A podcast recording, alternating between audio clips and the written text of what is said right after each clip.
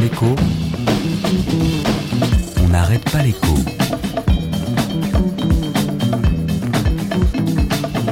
Alexandra Ben Saïd. Je réclame une sanction exemplaire pour ce moins que rien. D'accord, mais qu'ils nous rendent d'abord le pognon. Oui, c'est vrai.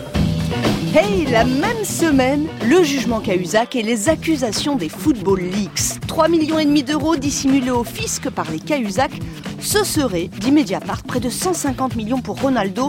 Hmm, pas la même division, n'est-ce pas?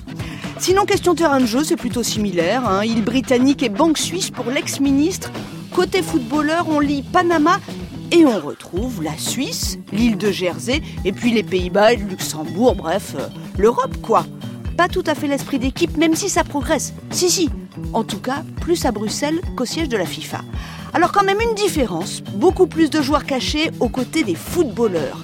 L'argent du sponsoring, le système des transferts, voilà qui nous interroge sur les marques, sur les clubs et au cœur de tout ça, sur les agents sportifs. Ah là là là là, c'est pas vrai Alors ça, je n'ai vraiment pas peur de le dire, monsieur, vous êtes un salaud Ah, vraiment absolument inadmissible, c'est du vol manifeste On n'arrête pas l'écho sur France Inter.